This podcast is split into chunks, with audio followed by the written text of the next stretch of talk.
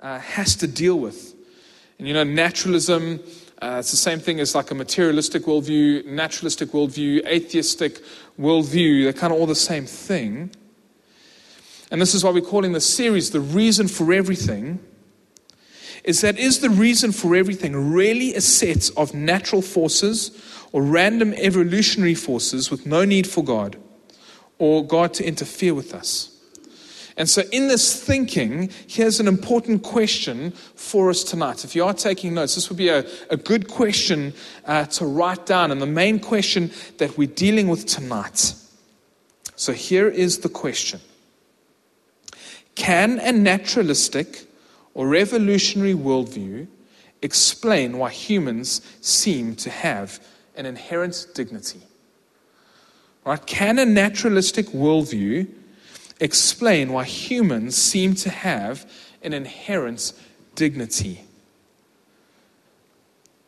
And what we're arguing is that a purely naturalistic worldview leads us to conclude that humans have no special value. Right, so if you are exclusively like natural uh, worldview, evolutionary worldview, that's the conclusion to that is humans have absolutely no special value. Because if we're random, if this is just unguided forces of the universe that have somehow come together, that I'm here, I'm no different to a cockroach. And the next step on that is if we have no problem wiping out cockroaches or killing and wiping out every single ant in your house, then there's no issue with Hitler killing six million Jews. Right? If everything is just random and if life has no intrinsic value, right, the rains are coming. Spring is just around the corner. And uh, what happens here in the south of Joburg once we just have a drop of water? It's like a million mosquitoes just appear out of nowhere. And what do we do? We buy money and we create poisons. And how many of you, if uh, mosquitoes could become an extinct species, who would be for an extinct, you know? But why don't we feel that about people? Right? But that's what happens if you have uh, the conclusion of a naturalistic world view is that if you can exterminate a whole uh, species, mosquitoes, ants, cockroaches, some of you spiders, some of you would even go snakes, you know, some of you go cats. Uh, uh you know, where's the step with going out, wiping out uh, a, a whole race of people? Because even then, within evolution, there's the thinking that the stronger outperform and outlasting the weaker. And if that's the case, then surely uh, Hitler deserves a medal uh, instead of being a recognized megavillain. Even then, there's this thing called eugenics. And uh, scary thing. I was uh, uh, looking up some stuff on eugenics this week, and I found some uh, actual published documents from the 1920s in America and in, in the, the UK around this stuff. And it is really scary. Eugenics is. Uh, it's the science of improving the population through uh, controlled breeding. Uh, so basically, you want the best of humanity uh, to flourish, and any uh, negative trait uh, dies out. And this was a, a, genuine thing that they were trying to uh, practice. So I'm going to be reading a whole bunch of quotes, just coming kind of coming out of a naturalistic thinking. So if, basically, this is what naturalistic worldview thinkers think about humanity. So this is Russell Brand, uh, Bertrand Russell. He contended for the compulsory sterilization for the mentally deficient. Uh, Darwin, and uh, we know Darwin, he was such a big architect of evolutionary thinking. Uh, he said this Man scans with scrupulous care the character and pedigree of his horses, his cattle, and his dogs before he matches them. But when it comes uh, to his own marriage, he rarely or never takes such care. Both sexes ought to refrain uh, from marriage if they are any marked uh, degree inferior in body or mind. Uh, Hitler And uh, I know we said some negative things about him, but so much of Hitler's thinking and his worldview was based on a Darwinian uh, worldview and, and some of that thinking. And so, in his ideas as, as an atheist, uh, he came to this conclusion Nature is cruel, therefore, we too can be cruel. In his book Mein Kampf, he said this If nature does not wish that weaker individuals should mate with the stronger, she wishes even less that a superior race should intermingle with an inferior one. Because in such cases, all her efforts, throughout hundreds of thousands of years, to establish an evolutionary higher state of being, may this be rendered futile. He who does not wish uh, to fight in this world, where permanent struggle is the law of life, he has no right to exist. are really hectic things. Viktor Frankl, who is a Holocaust survivor and a, a psychiatrist, he said this I'm absolutely convinced that the gas chambers of Auschwitz, uh, and Majdanek uh, were ultimately prepared not in some ministry or other in Berlin, but rather at the desks and lecture halls of nihilistic scientists and philosophers. Uh, a more modern day uh, atheistic thinker, Richard Dawkins, goes on and he says this It is immoral not to abort a baby diagnosed with Down syndrome. A really hectic uh, thinkers. An article published in the New York Times. It's good to hear uh, some of these, these thoughts. Commentator in the New York Times uh, goes on and, and he wrote this. When the Hubble telescope pointed to a black spot in the sky about the size of an eraser head for a week, it found 30,000 galaxies over 13 billion years old, with many trillions of stars and many, many more trillions of inferred planets. So, how significant are you? You are not a unique snowflake.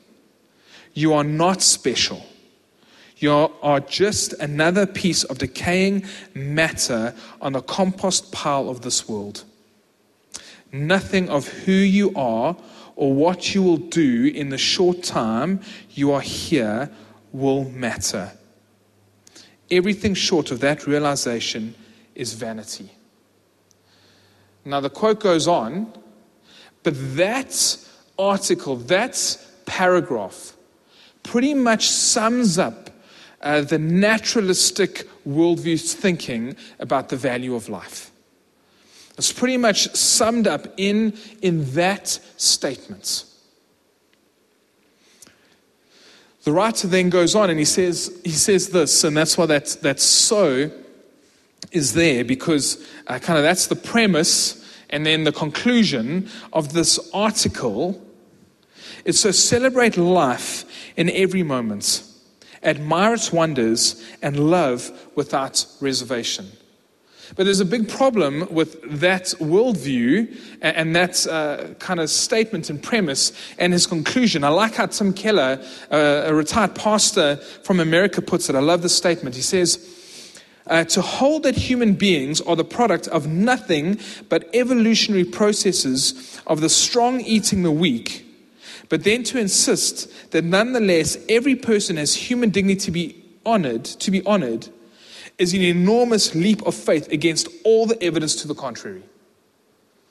So basically, uh, what Tim Keller is saying in the response to a naturalistic worldview and the kind of uh, error of this uh, is going if we are nothing better than cockroaches, and it's just random uh, forces that have uh, allowed us to be here tonight, there's no value to life.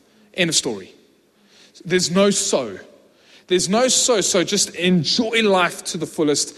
Uh, find love in everything. Find beauty. Enjoy the beauty of this world. Enjoy uh, the friendships that you have. Enjoy life and max out to that. Uh, because that bit doesn't equal the first bit. That jump to believe in that kind of uh, response as I like how Tim Keller would it, is an enormous leap of faith against all the evidence. In fact, for an atheist to believe that takes more faith than what we have. But here's what we do believe we reject the first part of that statement, and we wholeheartedly believe in the second. Because for us, and this is very important,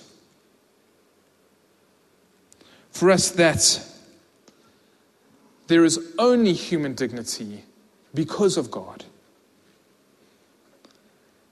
Uh, as a statement, apart from God, there is no such thing as human dignity. But that the Christian worldview and the cross of Jesus is what gives us the highest and greatest view of the value and dignity of human life. And I'll say that again. Apart from God, there is no such thing as human dignity. But that the Christian worldview and the cross of Jesus is what gives us the highest and greatest view of the value and dignity of human life. I want you to, if you have Bibles, to turn with me uh, to Genesis chapter 1, right in the beginning of your Bibles, if you've got a, a paperback. But get there uh, on your device if you have one. What is happening in Genesis chapter 1 is uh, the creation account. And uh, God is creating, and He's giving a pronouncement over His creation. He creates and he says it's good, and he creates some more and he says it's good, and it's good, and it's good. But then he gets to humanity, uh, humans, and then there's a shift. There's something uh, a little bit different that happens when he creates uh, people. And this is uh, what he says, or what it says in, in Genesis chapter 1, verse 26 and verse 27. Then God said, Let us make man in our image in our like and in our likeness, and let him rule over the fish of the seas and the birds of the air and over the livestock, over all the earth, and over all the creatures that move along the ground. So God created man in his own image, and in the image of God he created him. Male and female, he created them. There's something that comes up over and over in those short two verses was the difference between the rest of creation and what God does with humans. There's a shift. God creates, it's good. Then he creates man, and it's created in his image and likeness. The other day I was driving, and uh, my kids were in the car, and there was a little bit silence. And then uh, my boy Aaron, who's four, just pops up and he says, Dad, how big are Jesus' ears? And I go, I don't know why you're asking. He says, no, Dad, how big are Jesus' ears? Because if he can hear everybody praying at the same time, how big are his ears? And uh, it's amazing to see how he, they think about God and uh, how we try and think, uh, you know, what he looks like. And uh, it's not that God has ears and a nose, and we're created in his image, that we have ears and, and, and a nose, but it's that. Excuse me, it's just, uh, you know, the ability for us to see beauty in the world and uh, the heart of compassion for people. It's that image and likeness when He breathes His Spirit in us. We don't look uh, like God. Well, if I did, God would be pretty handsome. Uh, no, just kidding, guys. I'm just, so bad joke. so, you know. It's not the physical appearance of my mom just burying her head in the back there. It's uh, the attributes, the, the, the, ability to love. Someone says, you, you know, so make the most out of this world and love. Where does love come from? And we can't say that that comes from just an evolutionary process. That's put in us when we were created in the image and in the likeness of God. That's amazing. You know, because we have like IQs and EQs, we get to enjoy creation. We can love, experience uh, joy and, and, and wonder. We're not just a, a little kind of blip on the, the radar of time. It's so amazing to know that we are not uh, just a result of, of random evolutionary processes. We call it uh, Imago Dei, that we are created in the image of God. No other worldview can give you that. No other worldview can say that there is worth to your life, that genuine worth. We talk about intrinsic worth. We talk about uh, VIPs and people uh, attribute a greater worth to people who have money or who've done famous things or celebrities of some kind. And we get all kind of nervous when a celebrity's around and, and kind of give them maybe a little bit more attention uh, because they have money, they have looks, they've done something famous. But when it comes to a, a Christian worldview that because of God, every single person has intrinsic value. That your value doesn't come from money. That your value doesn't come from looks. Your value doesn't come from your achievements or your education or your degree or what you've done in business. That every single person, all levels of ability, have equal value, worth, and dignity. It's amazing. That's why Christians are at the forefront and have always been at the forefront of human dignity. So our Christians were the result of the abolishing of the slave trade. So our Christians have always been charging ahead with equal rights and fighting for people who are oppressed. And that's how they're going to continue in the fight with modern day uh, slavery and, and human trafficking. So he fights for the lives of the unborn and disabled. Love what it says in, in Psalm 8. It's not going to come up on the screen, so maybe just write it down as a reference. Psalm 8 from verse 4. What is man that you are mindful of him, the Son of Man that you care for him? You made him a little lower than the heavenly beings, and you crowned him with glory and honor. You made him ruler over all the works of your hands, and you put everything under his feet all the flocks and herds and beasts of the field, all the birds of the air, and the fish of the sea, and all that swim the paths of the seas. There is so much worth an intrinsic worth in people. We talk about, uh, and, and, we've spoken about this before, uh, worth can be determined by two things uh, who made it and what somebody is willing to pay for it. Right, so who made it and what somebody is willing to pay for it. This week, uh, there's going to be an auction in the States. Uh, and uh, the Beatles guitarist, George Harrison's guitar, is going up on auction. The auction is starting at 500,000 US dollars. That's the starting um, bid for his guitar. Right? And, and, and why does that guitar fetch such a price? Well, the Beatles, one of the best bands ever. And uh, one of the best guitarists in that band, uh, his personal guitar, uh, he owned it and, that's why it is worth so much. And it's probably going to go for a lot more than 500,000 US dollars. It's going to be interesting to see how much uh, that guitar gets sold for.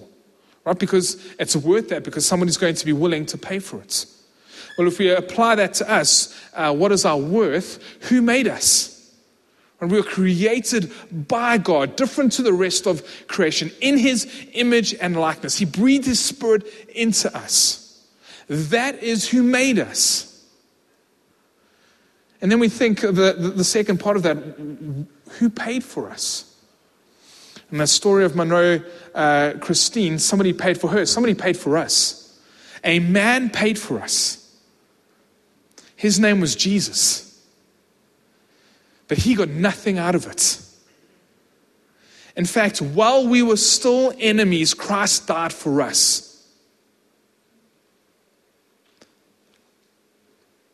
The worldview that says God created. He comes to us in our biggest need. And He takes our uh, biggest need, the fact that we are separate from Him because of our sin. And He pays for that. And, and instead of us being enemies, we now sons, adopted sons and daughters, and we are heirs, co heirs with Christ. Isn't that just amazing? That God endures that for us. And our intrinsic worth is based on who made us and what someone was willing to pay for us.